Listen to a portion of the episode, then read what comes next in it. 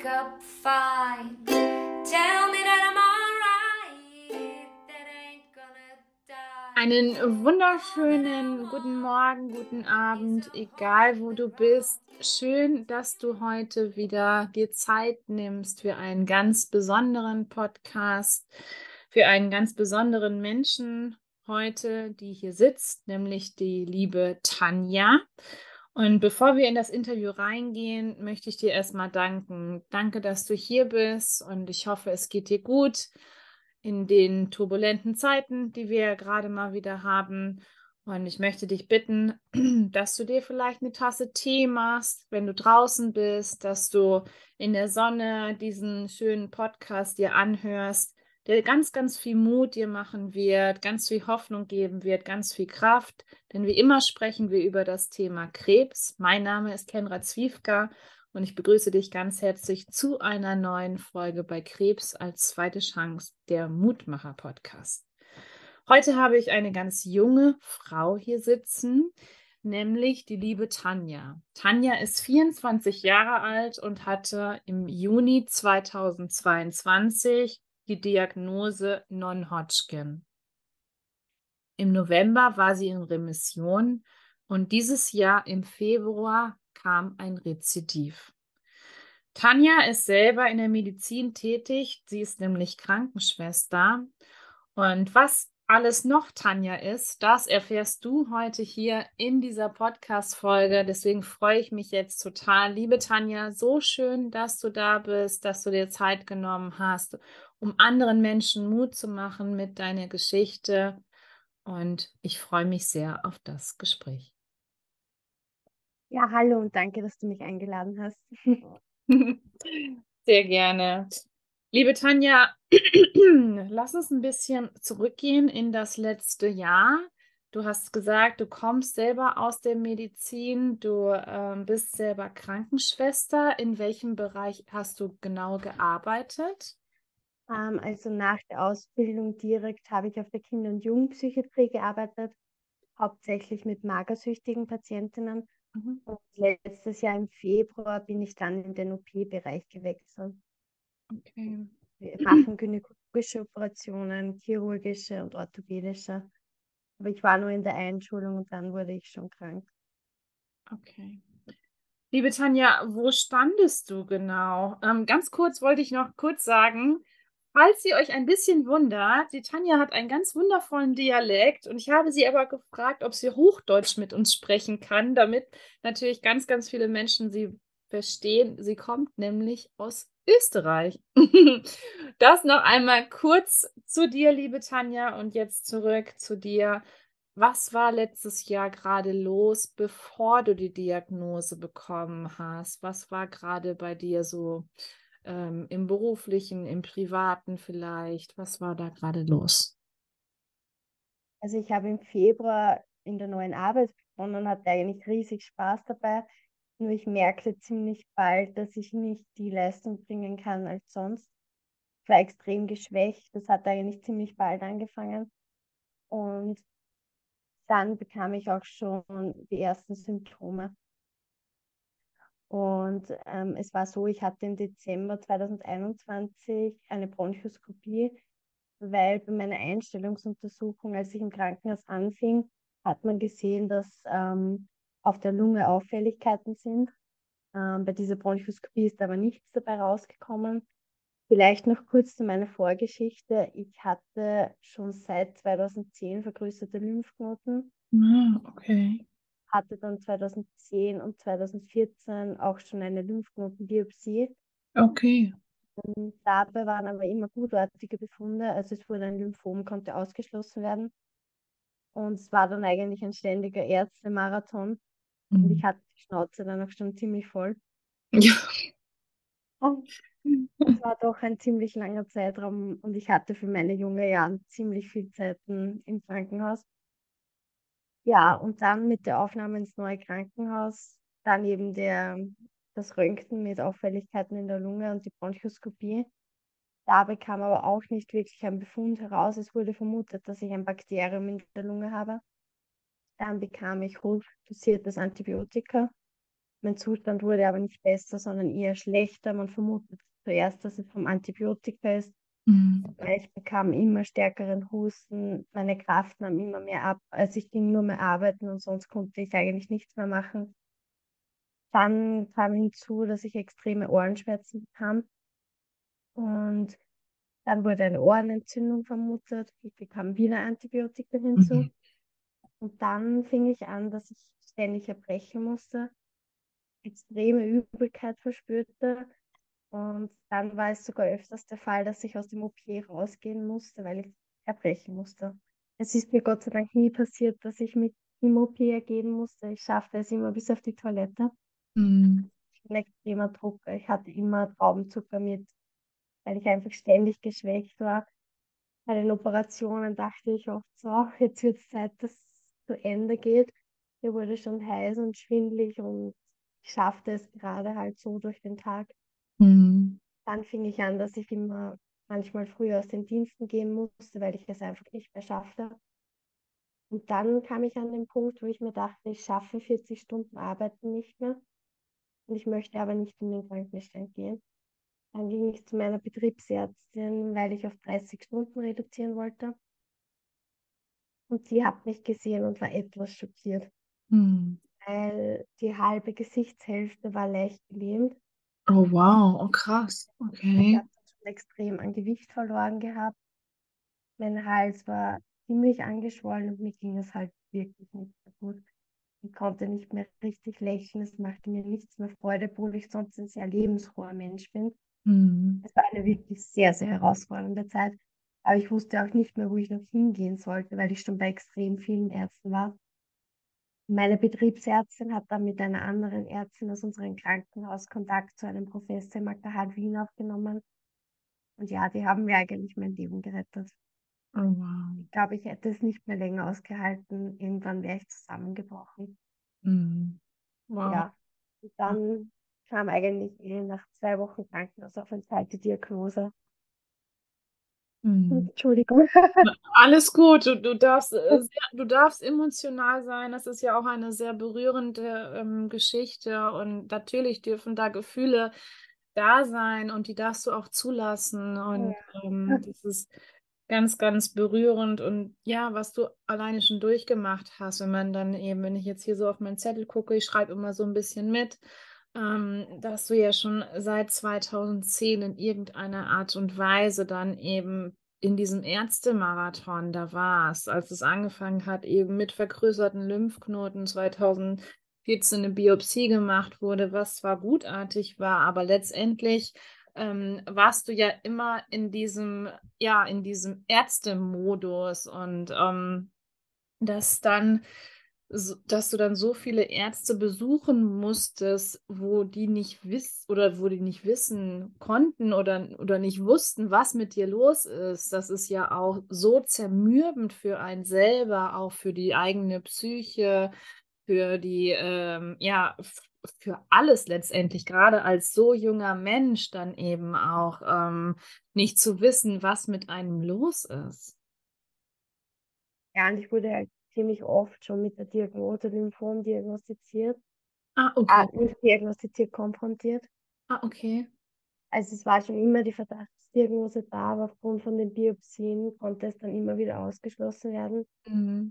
Deshalb wird es sich wahrscheinlich erst letztes Jahr entwickelt haben oder vor zwei Jahren, das weiß man nicht so genau. Und im AKH wurde dann eben nochmal eine ähm, Lymphknotenbiopsie gemacht.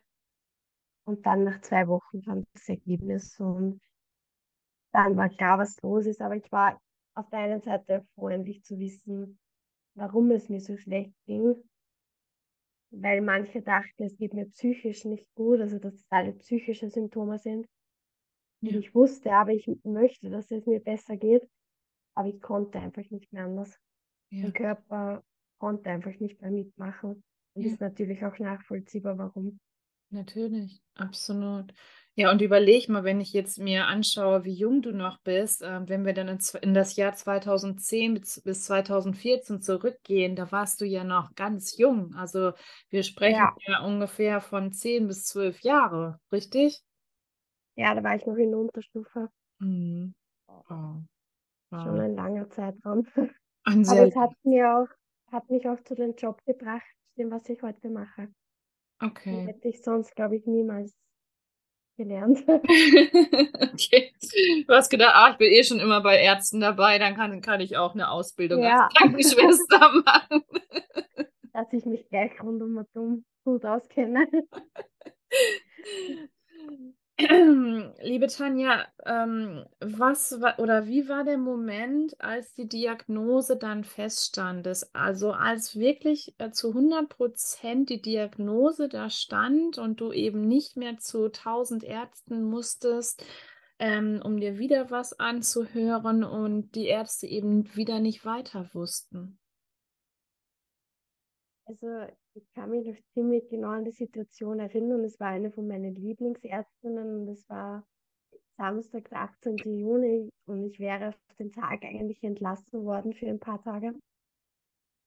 Und die Ärztin kam herein und sagte zu mir, ob wir noch auf meinen Papa warten sollen, bis er kommt, Hm. oder ob sie mit mir das Ergebnis gleich sagen soll. Und da habe ich mir schon gedacht, da ist etwas faul.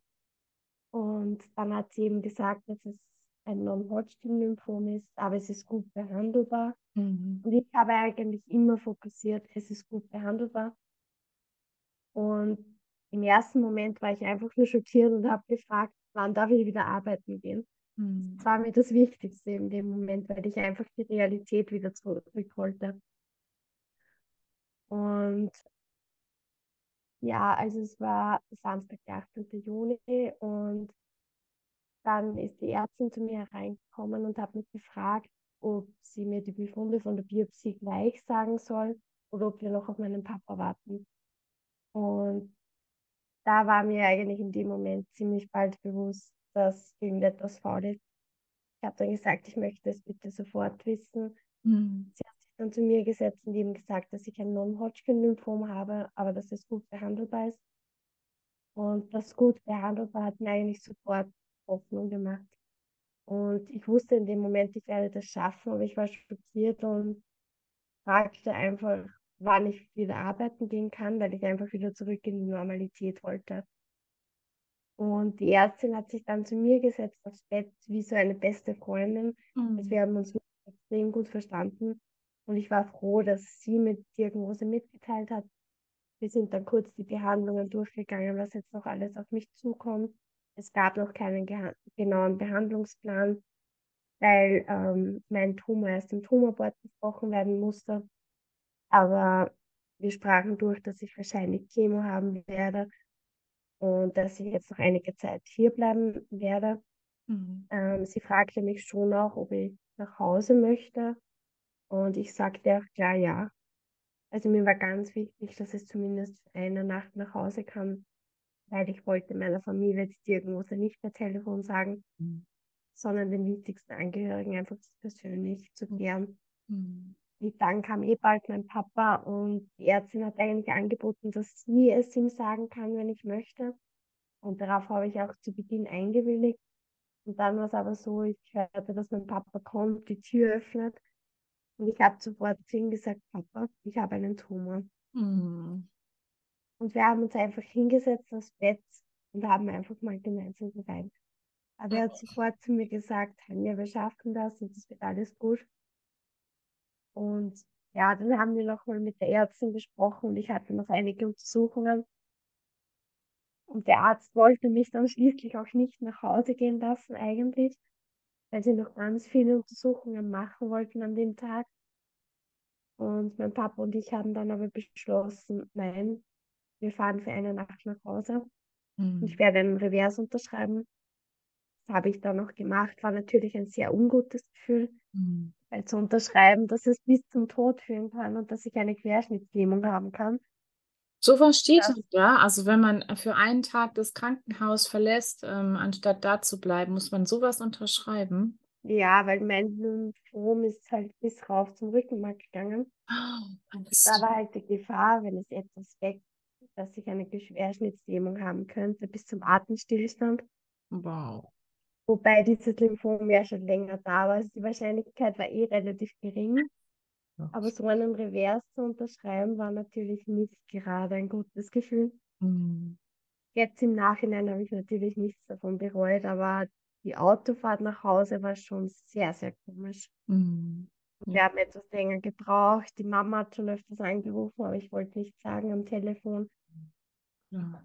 Es war schon eine sehr komische Situation. Mhm. Vor allem, ich hatte nicht so Angst davor, wie es mir dabei geht, sondern eher, wie es den Angehörigen damit geht. Ja, das ist Also, oftmals so. Also das habe ja, ich das ist so oft gehört auch. Ja, also es war bei mir damals auch das Gleiche. Ähm, gab es schon einen Krebsfall bei dir in der Familie? Oder warst du? Ähm, mein Großvater ist an Krebs verstorben, Mhm. aber da war ich fünf Jahre alt, also an das kann ich mich nicht mehr so gut erinnern. Mhm. Auch an ähm, Non-Hodgkin? Nein, der hatte ähm, Magenkrebs. Ja, okay. Mhm. Ja. Mhm. Ähm, liebe Tanja, wie war das für dich, als du dann zu Hause warst, als du noch einmal zu Hause schlafen konntest? Ähm, hat dir das, also im Nachgang würdest du sagen, das war die richtige Entscheidung oder würdest du sagen, ähm, es wäre besser gewesen, wenn du direkt im Krankenhaus geblieben wärst? Nein, es war zu 100% die richtige Entscheidung, weil meine Geschwister waren dann da und Mama und Papa eben. Und ich habe mit ihnen durchgesprochen, was jetzt passiert. Und natürlich waren alle erstmal geschockt. Natürlich. Aber es gab mir so viel Kraft. Und es kam dann noch meine Taufpatin vorbei, also die Schwester von meiner Mama. Mhm. Und meine besten Freundinnen waren dann noch da. Mhm. Mir so viel Kraft gegeben. Und auch meine zwei Neffen, die haben dann noch ihr Geburtstagsgeschenk vorzeitig bekommen. Oh, schön. Ich bin erst ähm, sieben und vier. Mhm. Und das war natürlich auch für sie eine ganz herausfordernde Situation, aber sie haben das so toll gemeistert. Sie waren einfach ruhig in dem Moment, haben zugehört und wollten einfach die ganze Zeit bei mir sein. Und auch die ganze Familie und Freunde, sie haben mich so gestärkt. Meine Schwester und die zwei Neffen haben dann auch noch da geschlafen und es hat mir einfach so, so viel Kraft gegeben. Ich wusste dann, das wird und ich schaffe das. Und dann sind wir am Sonntag zeitig in der Früh, Mama, Papa und ich, ins Krankenhaus gefahren und die waren dann Gott sei Dank den ganzen Tag noch bei mir und das hat schon sehr, sehr viel Kraft gegeben. Mhm.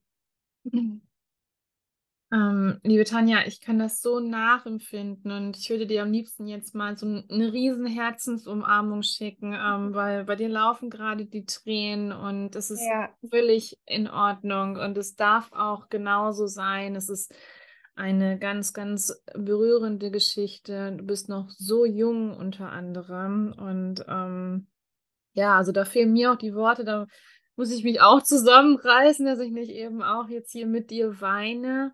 Ähm, magst du uns erzählen, wie es dann weiterging? ja, wir sind dann am Sonntag eben wieder ins AKH gefahren. Dort haben die Ärzte schon auf mich gewartet. Wieder normales Aufnahmeprozedere durch. Dann hatte ich neurologische Tests an dem Tag. Und eigentlich wollte noch eine Lumbalpunktion gemacht werden. Das konnten sie dann nicht durchführen, weil ich einen erhöhten ähm, Gehirndruck hatte. Mhm. Deshalb wahrscheinlich auch die Kopfschmerzen, die ich immer wieder hatte. Mhm. Und ich bekam an dem Tag noch einen Teil von der Vortherapie. Also wir haben mit Cortison begonnen und eine Vorbereitung ähm, auf die Chemotherapie. Und dann habe ich auch schon meine erste Hormonspritze bekommen, weil bei mir war das Problem, die Zeit war so knapp, also musste so schnell mit der Therapie begonnen werden, dass keine Zeit mehr war, ähm, die Eizellen einzuführen. Mhm. Deshalb wurde ich quasi mit Hormonspritze in den künstlichen Wechsel versetzt. Oh. Und somit ähm, soll gesichert sein, dass ich hoffentlich dann später, wenn ich das möchte, noch Kinder bekommen Mhm. ähm, kann, was laut gynäkologischen Untersuchungen ganz gut funktioniert hat. Mhm. Und ja, und dann auf diesen Sonntag hatte ich das erste Mal wieder richtig Appetit. Also ich habe die Nebenwirkungen vom Cortison gespürt. Ich hatte wieder mal so Hunger. Ich hatte wieder mal richtig Freude, etwas essen zu können. Ach, wie schön. War das halt immer, ja, ich muss halt etwas essen. Und ich habe halt meistens was gegessen, wenn Besuch da war, weil die halt drauf geschaut haben, dass ich was zu mir nehme. Sehr gut. Moment habe ich es genossen und das war dann auch einige Tage danach noch so, also dass ich jeden Tag einfach richtig viel essen konnte.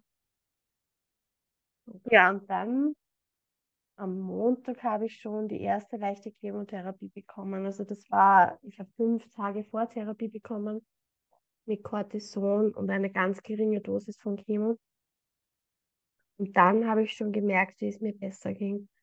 Meine Lymphknoten gingen zurück, also die Schwellung wurde auf einmal massivst weniger, eigentlich schon in der Woche von der Vortherapie. Wahnsinn. Die halbe Gesichtslähmung, was ich hatte, ist schon vor der Operation zurückgegangen, obwohl ich keine Medikamente zu dem Zeitpunkt hatte, nur alternative Möglichkeiten habe ich angewendet. Ja, und dann startete schon bald meine erste richtige Chemo. Ich hatte eigentlich die größte Angst davor, meine Haare zu verlieren. Das war meine einzige Sorge. Das Erbrechen, Übelkeit kannte ich schon von davor. Recht viel schlimmer konnte es nicht mehr werden, das wusste ich. Mhm. Und ja, aber die Haare zu verlieren war, glaube ich, das Allerschlimmste. Ich habe schon bevor ich die, die Chemo bekam, ähm, eine Perücke bekommen. Also mir war das ganz wichtig, dass wer kommt aus dem Perückenladen und mir welche zeigt. Mhm. Dann wusste ich, wenn ich das mal brauche, habe ich die. Und ich habe sie zwar nicht oft auf, aber ich bin froh, dass ich diese Möglichkeit habe. Mhm. Ja. Ja, und dann ging es nach fast einem Monat Krankenhausaufenthalt nach der ersten Chemotherapie, nach dem ersten Zyklus wieder mal ab nach Hause. Und das war wirklich schön. Endlich wieder die gewohnte Umgebung und immer wen um mich zu haben. ja, absolut. Ja, Wie viele Therapien waren es insgesamt? Wie viele Chemotherapien? ähm, also insgesamt hatte ich sechs Zyklen Chemo- und Antikörpertherapie. Ähm, und pro Zyklus waren es zwei Antikörper und zwei Chemotherapien Mhm. und halt Vormedikation, damit ich nicht darauf reagiere. Ja, okay. Und danach wurde dann die Operation, ähm, fand dann statt? Nein, also operiert wurde ich im Juni. Das haben sie gemacht, eben damit sie die Diagnose stellen konnten. Ah, okay. Das war Genau, also Anfang Juni war eine Lymphknotenentnahme in Vollnarkose. Und dann eineinhalb Wochen später bekam ich dann die Diagnose. Mhm. Und dann wurde mit der Therapie gestartet. Okay. Wann warst du durch mit der Therapie? Am 12. Oktober hatte ich meine letzte Chemotherapie. Mhm.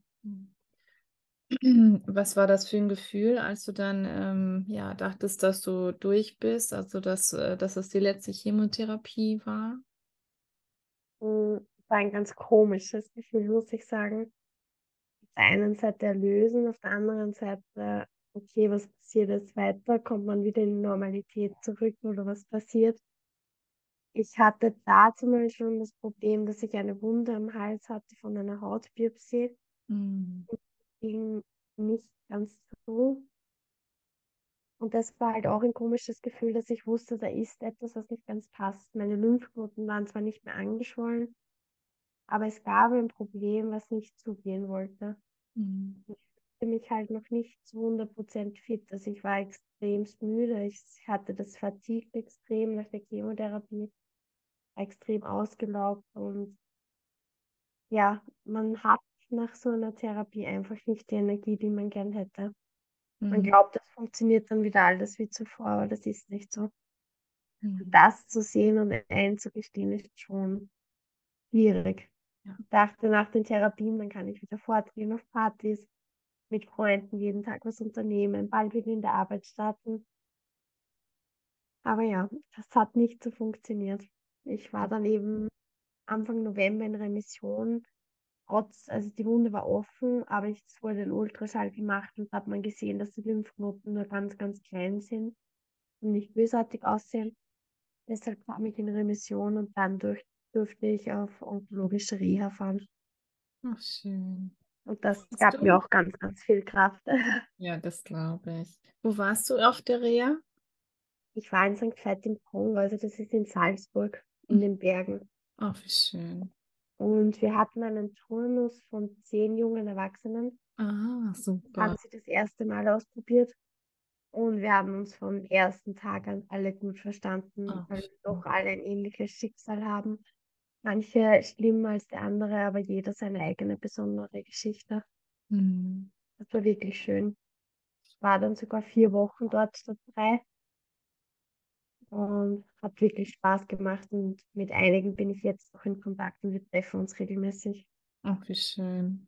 Ja, Tanja, was, was bedeutet die Reha für dich? Ähm, würdest du sagen, dass, dass, äh, dass es ganz, also dass es empfehlenswert ist und dass es auch ähm, ja ein, ein Weg zur Heilung ist, eben sich mit anderen Menschen, die eben das Gleiche durchgemacht haben, wie du, sich auszutauschen? Also ich würde sagen, ich würde die Reha auf jeden Fall wieder machen und auch jedem empfehlen. Erstens der Austausch untereinander, weil ich hatte zu Beginn Angst, dass vielleicht Leute dort sind, die was negativ gelaunt sind oder einen etwas runterziehen. Und das war überhaupt nicht so. Jeder war einfach gut gelaunt und jeder motiviert, wieder Fortschritte zu machen. Und wir haben uns auch gegenseitig so gepusht. Also wir sind regelmäßige Spaziergänge gegangen und man hat auch gemerkt, wie man Fortschritte in der Kondition gemacht hat. Die Lunge wurde besser und auch psychologisch konnte ich ganz, ganz viel aufarbeiten. Ich hatte dort eine Psychologin, wo es von der ersten Einheit an super kombiniert. Also wir haben uns super verstanden von Beginn an Ach, wie schön. und konnte so viel aufarbeiten. Und sie hat auch gesagt, man hat richtig die Erfolge gesehen. Weil während der Therapie habe ich einfach funktioniert. Ich habe so gut wie nie geweint, die Gefühle eigentlich nicht zugelassen. Mir ging es zwar nie so richtig gut, aber ich habe immer, wenn mich wer gefragt hat, gesagt, geht mir gut, es passt schon. Und dann, wie die Therapien vorbei waren, ist mir eigentlich erst bewusst geworden, was ich alles durchgemacht habe. Ja, Und dann kommen die Gefühle erst so richtig hoch. ja. Und das musste ich in der Reha auf jeden Fall aufarbeiten. Und das hat mir sehr, sehr gut getan. Hm, ja. Tanja, wo hast du die Kraft hergenommen, ähm, diese, ja, diese Therapie durchzustehen? Wer, wer hat dich gestärkt?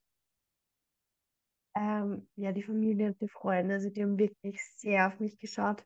Und auch meine zwei kleinen Neffen. Also ich glaube, die waren ein Riesengrund, dass ich so gekämpft habe und auch meistens gut gelaunt war.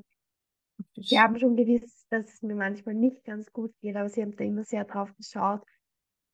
Und ich habe eigentlich nie dran gedacht, jemals aufzugeben. Mir war klar, es wird keine leichte Zeit, aber ich schaffe das. Das habe ich mir immer wieder vor Augen gemalt, habe es auch in mein Tagebuch immer wieder eingeschrieben. Ach, wie schön. Das hat mir ganz, ganz viel Kraft gegeben. Mhm. Und dann auch zu sehen, dass doch wieder mal kleine Ausflüge möglich waren. Es war schon schön, aber bei mir war das Problem, ich hatte immer nach zehn Tagen ungefähr einen extremen Leukozytenabfall. Mhm. Also die weißen Blutkörperchen waren extrem im Keller. Und ich bekam zu Beginn nicht die Spritze, dass die Leukozyten hochgehen. Und dann musste ich dreimal ins Krankenhaus und bekam dort Antibiotikatherapie. War dort meistens wieder ein paar Tage stationiert und das war schon sehr mühsam. Ich wusste immer, ab Tag 10 nach der Chemotherapie muss ich besonders aufpassen. Ich traute mich eigentlich in kein Geschäft gehen, nirgends unterwegs sein. Wenn Freunde kamen, bat ich sie, dass sie sich testen. Wenn sie krank sind, sollen sie bitte nicht kommen. Ja. Zu Beginn eine Maske tragen. Mir ging auch diese Nähe ab, weil ich konnte eine Zeit lang meine Neffen nicht sehen, weil ich wusste, meine Leukozyten sind schlecht Mhm. und ich kann mich nur mit den Leuten im Haushalt treffen. Und Umarmungen musste ich vermeiden und so wenig Körperkontakt wie möglich. Und man glaubt nicht, wie sehr einem das abgehen kann. Ja. Diese Angst einfach, wenn einem wer zu nahe kommt, dass man etwas bekommen könnte. Mhm. Und man weiß, welche Gefahr das für einen birgt, aber das wissen halt die wenigsten. Mhm. Auch meine Eltern und mein Bruder, der was im Haushalt lebt, konnten dann natürlich nicht mehr unter so viele Leute gehen und ich habe sie gebeten, auf keine größeren Veranstaltungen, möglichst die sozialen Kontakte einzuschränken.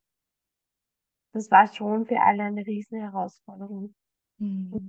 Am Land, bei uns ist es eigentlich so, dass man jedem die Hand gibt, wenn man sich sieht. Und das war schon für alle ganz, ganz schwierig. Mhm. Das nicht zu machen, weil das macht man automatisch. Man sagt Hallo und gibt die Hand. Ja. Und ja, das war schon sehr, sehr mühsam. Hm. Ja. Da bin ich froh, dass ich das jetzt, habe ich nur Antikörpertherapie und da ist das Immunsystem einfach nicht so sehr geschwächt und da muss ich auf das nicht alles aufpassen. Das ist schon sehr angenehm, muss ich sagen. Also eine Therapie ist nie angenehm, aber zumindest ein positiver Aspekt. hm. Ja, das stimmt. Ähm, liebe Tanja, wie, wie ging es dann weiter? Nach der Remission, ähm, ist es so, dass du danach dann auch noch weiterhin irgendwie Tabletten nehmen musstest oder hattest du gar keine Therapien mehr? Nein, also ähm, ich musste keine Medikamente mehr nehmen. Ich war nur ähm, komplementärmedizinisch bei einem Homöopathen und habe Bioresonanztherapie gemacht. Und dann war es so, dass ich meine dreimonatige Untersuchung hatte. Da konnte kein Ultraschall gemacht werden, weil die Wunde noch immer offen war. Hm. Und ich war dann bei der speziellen Wundmanagerin. Und meine Hämatologin hat mir dann ein PET-CT verordnet, weil wir eben wieder nachschauen mussten, ob wieder was gekommen ist oder nicht. Die Blutwerte waren alle gut. Ähm, und dann muss ich kurz überlegen. Genau, dann hat es von meinem Hals plötzlich herausgeblutet. Also ich habe am Hals eine Wunde. Hm. Ohne dass ich mich bewegt habe, fiel es plötzlich zu bluten an. Hm. Das war sehr komisch. Und meine Wundmanagerin hat dann auch gesagt, wir müssen wieder ins AKH, weil die weiß nicht genau, was die Wunde macht. Und die sieht sich auch nicht mehr hinaus. Und sie waren sich eben in dem Moment schon nicht sicher, ob eventuell ein Rezidiv zurück ist. Und meine Betriebsärztin und eine andere Ärztin aus meinem Krankenhaus haben mir dann wieder einen Platz im AKH besorgt. Ich habe dann schon mit meiner Hämatologin telefoniert und dann war eigentlich schon relativ klar, dass es ziemlich sicher ein Rezidiv sein wird. Ich wusste schon, wie ich wieder stationär im Krankenhaus aufgenommen wurde, was wahrscheinlich auf mich zukommen wird. Hm. Das war schon ein extremer Schock, weil ich hatte auch beim Runterfahren ins AKH eine leichte Panikattacke. Also eigentlich dachte ich, ich bin relativ gelassen und ich habe die Nacht auch relativ gut geschlafen. Doch dann die Runterfahrt war schrecklich. Mir blieb die Luft weg, mir wurde plötzlich heiß. Ich musste alle Klamotten, welche irgendwie nah am Körper lagen, von mir weggeben, das Fenster auf der Autobahn aufmachen, weil ich es nicht mehr aushielt. Und dann wurde mir richtig übel und wir hatten Gott sei Dank den Sackerl dabei, weil ich generell nicht so den besten Magen habe seit der Therapie. Hm. Wir auf einer Raststätte stehen und ich musste mich einfach nur brechen. Ich dachte, ich schaffe es nicht mehr ins AKH. Meine Eltern waren Gott sei Dank dabei. Aber es war schon sehr, sehr schwierig, wieder weiterzufahren. Hm. Ich wusste wirklich nicht, wie ich es in dieses Krankenhaus schaffen soll, aber irgendwann mit frischer Luft schnappen und ein bisschen ein paar Schritte gehen, wurde es dann doch wieder besser. Und wir sind dann doch ins AKH gekommen und dann wurde ich eh wieder stationär aufgenommen. Hm. Ja. Und ähm, wie ging es dann weiter? Mm, An dem Tag wurde mir gesagt, dass wir wahrscheinlich eine Antikörpertherapie machen werden. Aber sie wussten noch nicht genau was und dass ich wahrscheinlich wieder eine Biopsie brauchen werde. Ähm, bei mir war es so, dass ich auf keiner Hämatologie gelegen bin, sondern auf einer Infektiologie. Mhm. Der Grund war eigentlich nur, weil ich dort die Ärzte kannte und mich das ganze Team eigentlich schon betreute und deshalb wurde ich auch dort wieder aufgenommen. Und an dem Tag hat mich ein Infektiologe aufgeklärt. Und er hat zu mir gesagt, er kennt sich auf der Hämatologie nicht wirklich aus und er ist auch kein Hobby-Hämatologe. Aber er kann mir schon sagen, dass wenn man diese Art von Lymphom hat, was ich habe, bekommt man oftmals wieder ein Rezidiv. Also ich habe kein normales T-Zell-Lymphom, sondern ein T-Zell-reiches. Und das T-Zell-reich macht das Ganze etwas komplizierter. Mhm. Und er hat mir dann eben gesagt, dass man da oftmals ein Rezidiv bekommt. Wenn man einmal eins hat, bekommt man meistens wieder eins. Und ich habe dann immer wieder nachgefragt und so quasi, ob ich jemals wieder ein normales Leben führen kann. Und so eine richtige Antwort bekam ich nicht. Und dann habe ich auch wegen der Stammzellspende gefragt. Und er hat gemeint, ja, der Prozentsatz ist relativ gering, denen, was sich nach einer Stammzellspende gut geht. So viel habe ich mir halt von ihm gemerkt, aber im Nachhinein gesehen war er halt extremst demotivierend. Und Hm. ich habe wahrscheinlich nur ein paar Aspekte aufgenommen von dem, was er mir gesagt hat und vielleicht auch falsch aufgenommen. Aber in dem Moment waren es halt nicht die richtigen Antworten von ihm. Hm. Und da ist dann noch eine Hämatologin zu mir gekommen, weil ich darum gebeten habe. Sie hat mich dann Gott sei Dank wieder gestärkt, weil sie hat gleich zu mir gesagt, sie wollen wieder den Kampfgeist ziehen, den ich davor hatte. Der bringt einfach ganz, ganz immens viel. Und das wissen sie auch, dass wenn Patienten einfach sagen, ja, der Krebs ist mir jetzt egal, ich schaffe das schon, dann passt das mit großer Wahrscheinlichkeit meistens eher, als wenn man halt einfach alles liegen und stehen lässt und denkt, ja, das wird sowieso nicht mehr. Hm. Und sie hat mich dann auch ermutigt und hat gesagt, ich bin eine so junge Patientin, sie Hm. werden mich sicher nicht so schnell aufgeben und sie würden diese Therapie, also da war eben nachher eine Antikörpertherapie geplant, würden sie nicht probieren, wenn sie nicht vermuten würde, dass es funktionieren kann. Hm. Es gibt halt auf dem Gebiet einfach noch viel zu wenig Studien. Es gibt einen Patienten, der damit in Remission kam, weil der Antikörper ist noch relativ neu, Hm. aber es gibt eben Hoffnungen, dass der wirken kann. Und ich muss auch sagen, wie ich nachher den ersten Antikörper bekommen habe, habe ich ziemlich schnell gemerkt, dass sich da was tut. Also ich bekomme einen Antikörper und Medikamente muss ich dazu nehmen, die heißen Lenalidomid. Und die beeinflussen mein Immunsystem so quasi, dass die selbst gegen den Tumor ankämpfen. Mhm. Und nach der ersten Therapie am nächsten Tag habe ich sofort gespürt, da passiert etwas. Ich bekam extreme Kopfschmerzen, mir wurde schwindelig, aber im Bereich des Tumors fühlte es sich an, als würde was arbeiten. Hm. Also die Ärzte haben dann auch gesagt, das ist ein gutes Indiz, dass man sagen kann, es dürfte wirken. Hm.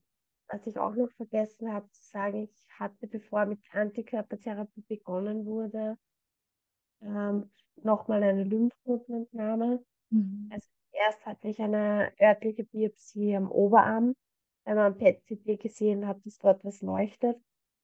Ähm, das haben sie unter Lokalanästhesie gemacht. Dabei ist aber nur Muskelgewebe rausgekommen, also da dürfte kein Lymphom sein. Und dann wollte mir ein HNO-Arzt unter örtlicher Betäubung einen Lymphknoten am Hals rausnehmen. Und ich war nicht darauf vorbereitet und er wollte mir das in der Ambulanz machen. Und Okay. dann habe ich mitbekommen, dass sie nicht mal die Gegenstände dazu da haben, weil er hat dann zu einer Diplomierten, zu einer Krankenschwester gesagt, dass sie die Sachen bitte aus dem OP holen soll und dass wir den Eingriff hier machen.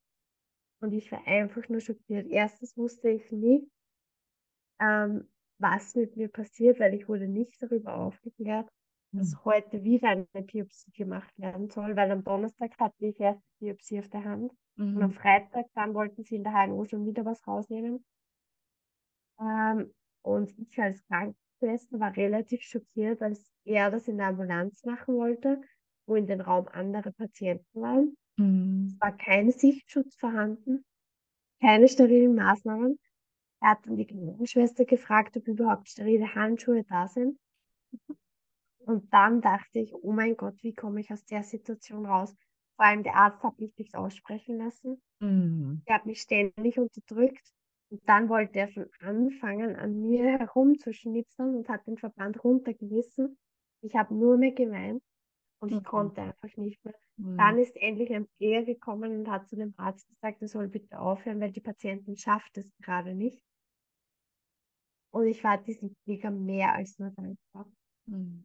Und dann hat der Arzt zu mir gesagt, wir machen uns einen Termin aus, damit ich eine Lymphknotenentnahme in Vollnarkose habe. Und ich dachte mir schon, nein, nicht mit diesem Arzt. Dann hat er zu mir gesagt, ja, am Freitag hat er einen Termin frei, aber da müssen Patienten, die was schon zwei bis drei Monate auf einen Termin warten, wieder länger warten, weil ich so quasi da reingeschoben werde. Und Und ja, ich habe dann nichts mehr darauf gesagt und ich habe mir nur gedacht, ich möchte diese Biopsie eigentlich nicht unbedingt machen Mhm.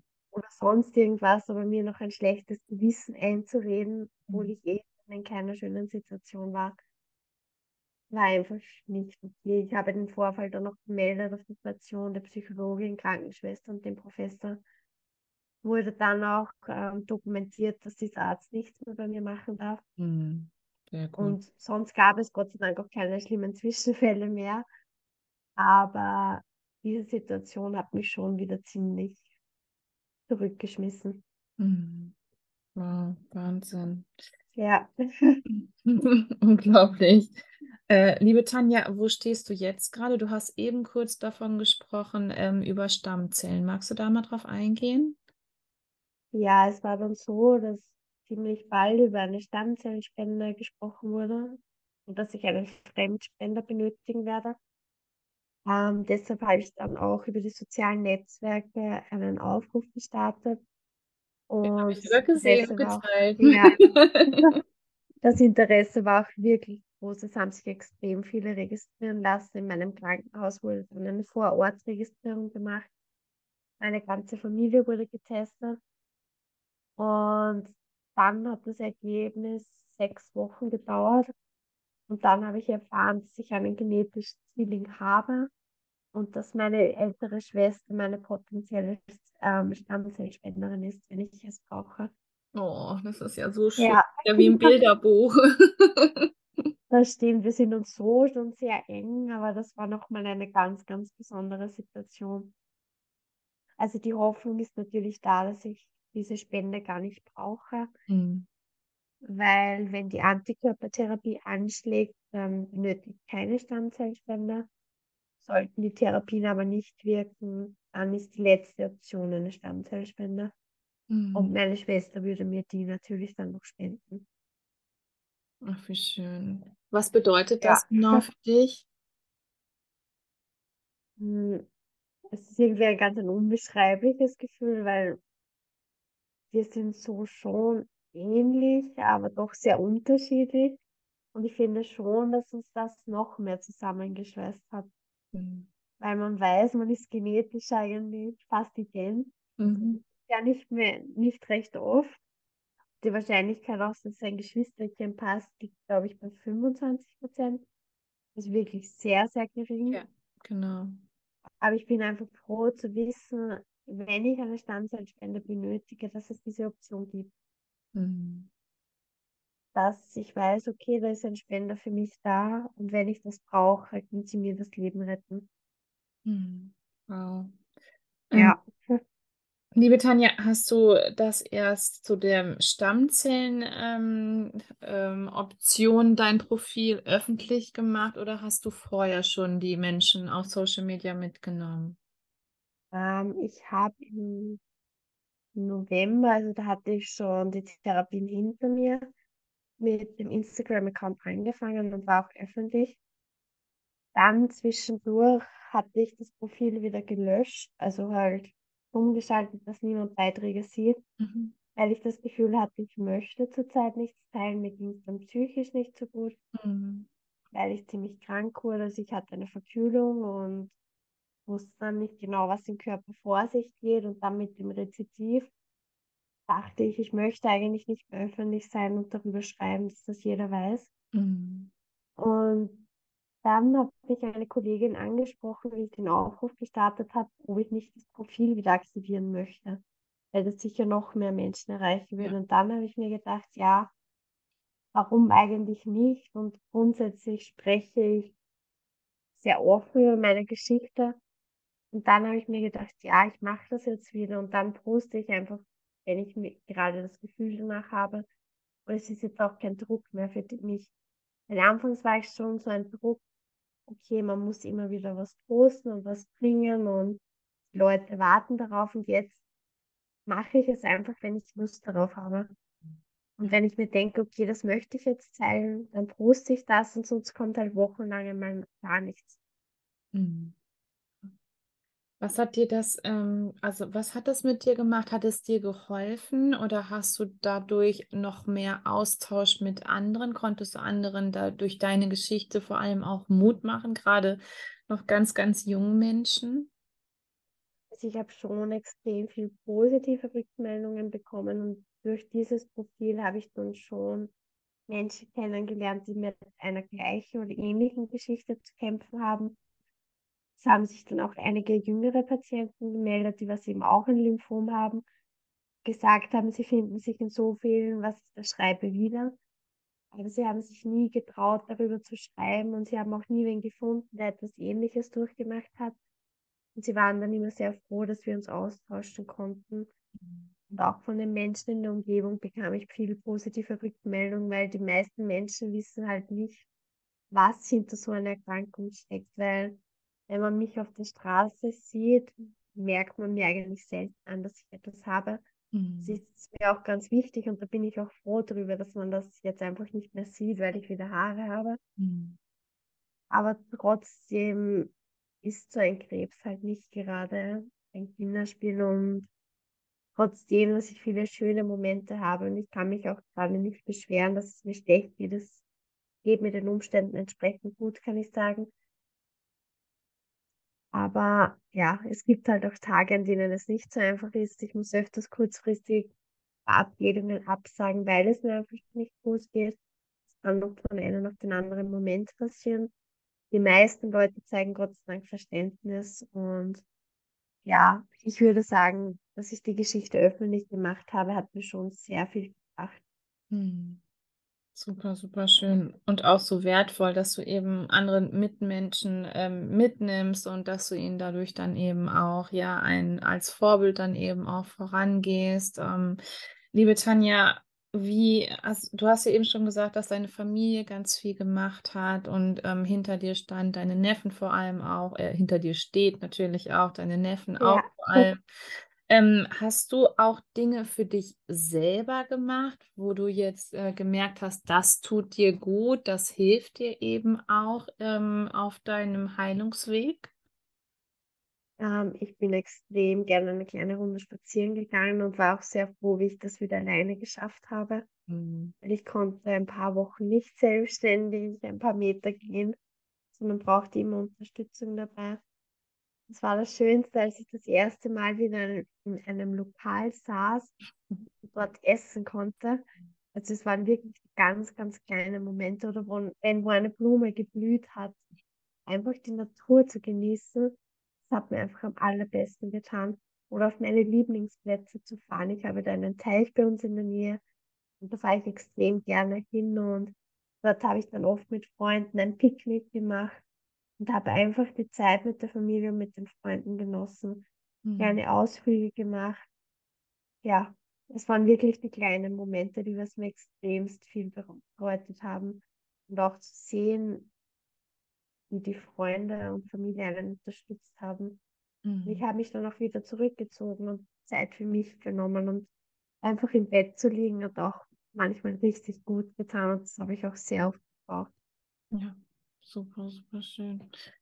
Hm, liebe Tanja, du hast eben schon kurz erwähnt, dass du Tagebuch schreibst. Und du hast ähm, schon erwähnt, dass du da auch reingeschrieben hast, dass du schaffst, dass du. Hast du das wirklich jeden Tag da reingeschrieben? Also jeden Tag ähm, seit der Diagnose bis heute? Nein, Okay. also zu Beginn habe ich es wirklich täglich gemacht, also da habe ich jeden Tag im Krankenhaus genauestens aufgeschrieben. Und dann, als ich zu Hause ankam, habe ich dann schön langsam wieder aufgehört damit, weil da ging es mir wirklich richtig schlecht. Also ich hatte keine Kraft, dass ich etwas schreibe, konnte mich nicht aufsetzen und nichts dergleichen. Und dann habe ich öfters so ein, zwei Wochen zusammengefasst. Und dann habe ich eigentlich fast ganz damit aufgehört. Und jetzt, wo ich das Rezidiv bekommen habe, habe ich im Krankenhaus wieder ein paar Tage eingeschrieben. Und jetzt ist wieder relativ Alltag zurück und jetzt schreibe ich gerade eigentlich so gut wie gar nicht mehr ein. Mhm. Aber es hat mir dazu mal schon sehr, sehr viel geholfen und ich habe jetzt auch wie immer wieder mal nachgeschaut und nachgelesen, was ich da alles hingeschrieben habe. Es ist schon spannend zu lesen und dann kommt einem erst wieder, was man eigentlich alles geschafft hat. Ja. Ist auch richtig stärkend. Ich bin schon sehr froh, dass ich zumindest einige Tage eingeschrieben habe. Mhm. Wow. Vor allem, man vergisst auch so viel. Ja, natürlich. Das ist, äh, das geht uns ja allen so, ne, dass man so viel Ja. vergisst, äh, gerade wenn es, auch wenn es noch gar nicht so lange her ist bei dir, aber trotzdem durch die ganzen Chemotherapien ähm, sind ja auch so viele, ich sage mal, so viele Gehirnzellen verbrannt. Ja. Das merkt man. Genau. Ich kann dich trösten, das ist immer bei mir noch immer so, also auch fast nach fünf Jahren. Also, aber ähm, ja, da kann man dann auch nur drüber lachen und ähm, es ist aber ganz, ganz wichtig oder ich finde es einen sehr wichtigen Heilungsprozess, eben auch das Ganze ref zu reflektieren, vor allem auch selber aufzuschreiben, dann eben das für sich zu haben, es auch mal wieder nachzulesen ähm, und diese Momente auch einfach einzufangen. Also ganz, ganz schön.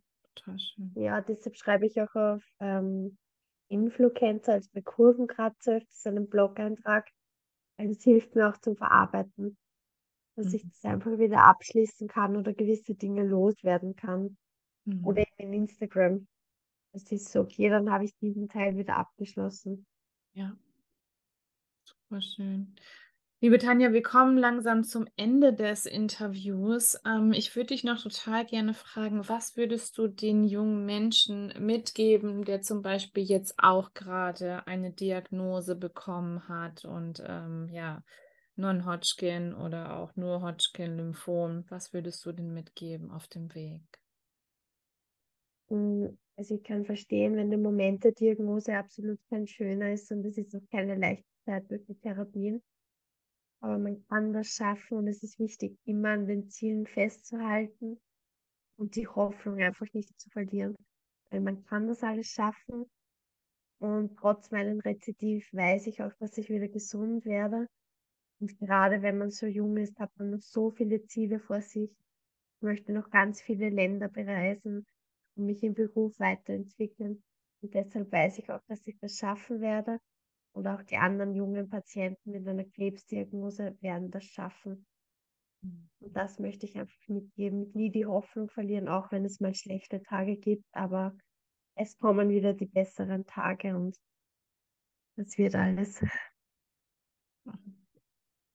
Danke, liebe Tanja. Danke, dass du da warst. Danke, dass du den Mut gehabt hast, deine Geschichte zu erzählen. Ähm, ich habe es schon am Anfang gesagt, ich sage es aber immer noch wieder sehr, sehr gerne. Es ist eine ganz, ganz berührende Geschichte von dir. Du machst so viel Mut und Hoffnung nach da draußen, hast so viel mitgemacht, unter anderem auch. Und ich wünsche dir von Herzen alles, alles Gute, dass deine Träume sich in Erfüllung gehen, dass deine Visionen, deine Ziele alle wahr werden. Ich verabschiede mich jetzt schon mal von dir. Ich wünsche dir eine gute Zeit. Und die letzten Worte, die gehören nur dir, die darfst du jetzt an alle da draußen sprechen. Und in diesem Sinne, bye bye. Ja, danke, dass du mich eingeladen hast. Es hat mich sehr gefreut, über meine Geschichte zu sprechen. Und ich hoffe, wie du schon gesagt hast, dass meine Geschichte ganz, ganz vielen Menschen Mut macht. Und ja, ich würde mich auch sehr freuen, wenn die Menschen mir auf Instagram folgen und so meine Geschichte mitverfolgen können. Und ich freue mich von jedem Einzelnen, wenn sie mir schreiben und mit mir in Kontakt treten. Danke und noch einen schönen Abend. Tschüss. Ihr Lieben, was war das für ein so berührendes Interview von einer so jungen, zarten, jungen Dame, die hier mir gegenüber sitzt, ähm, aus Österreich, die liebe Tanja, die schon so viel mitmachen musste, aus jungen Jahren, schon zwischen 10 und 12, wo es Auffälligkeiten gab, wo eine Biopsie gemacht wurde und wo eigentlich ihre Odyssee ja angefangen hat, der ganze Ärztemarathon, sodass sich Tanja entschieden hat, auch Krankenschwester zu werden. Und ähm, wie sie dann die Diagnose Non-Hodgkin bekommen hat und ähm, dieses Jahr im Februar ein Rezidiv bekommen hat, wie sie da durchgegangen ist, wie wichtig vor allem auch Familie ist, wie wichtig es ist, Freunde zu haben, wie wichtig es aber auch ist, diese Akzeptanz zu haben, Menschen hinter sich stehen zu haben, die auch dafür sorgen, dass man, wenn man gerade in einer Therapie ist, wenn die Leukozyten relativ ähm, unten sind, dass man dann eben kaum Kontakt hat und auch, dass die Lieben neben sich, die mit im gleichen Haushalt wohnen, auch sich daran halten und äh, einfach nicht, um äh, die Gesundheit von Tanja zu gefährden. Das finde ich wundervoll, es ist eine Hochachtung, ähm, unglaublich, was Tanja mitgemacht hat. Ähm, schau gerne bei Tanja mal auf ihrem Instagram-Profil vorbei. Sie schreibt wirklich ganz, ganz wundervoll und hat schon so schöne Beiträge gemacht. Du kannst auch total gerne bei Influencer mal vorbei, vorbeischauen und auch da ist Tanja dabei. Ich verlinke natürlich alles in den Show Notes. Und ähm, ja, wenn auch du da draußen ein Lymphom hast, dann ist es nicht das Ende der Welt und vernetz dich sehr, sehr gerne mit Tanja. Es ist so wichtig, über das Thema Krebs zu sprechen. Ganz, ganz wichtig natürlich auch zu sagen, du bist nicht alleine. In diesem Sinne danke ich dir fürs Zuhören. Ich freue mich jetzt schon auf nächste Woche. Bin ganz gespannt, wer hier wieder sitzt.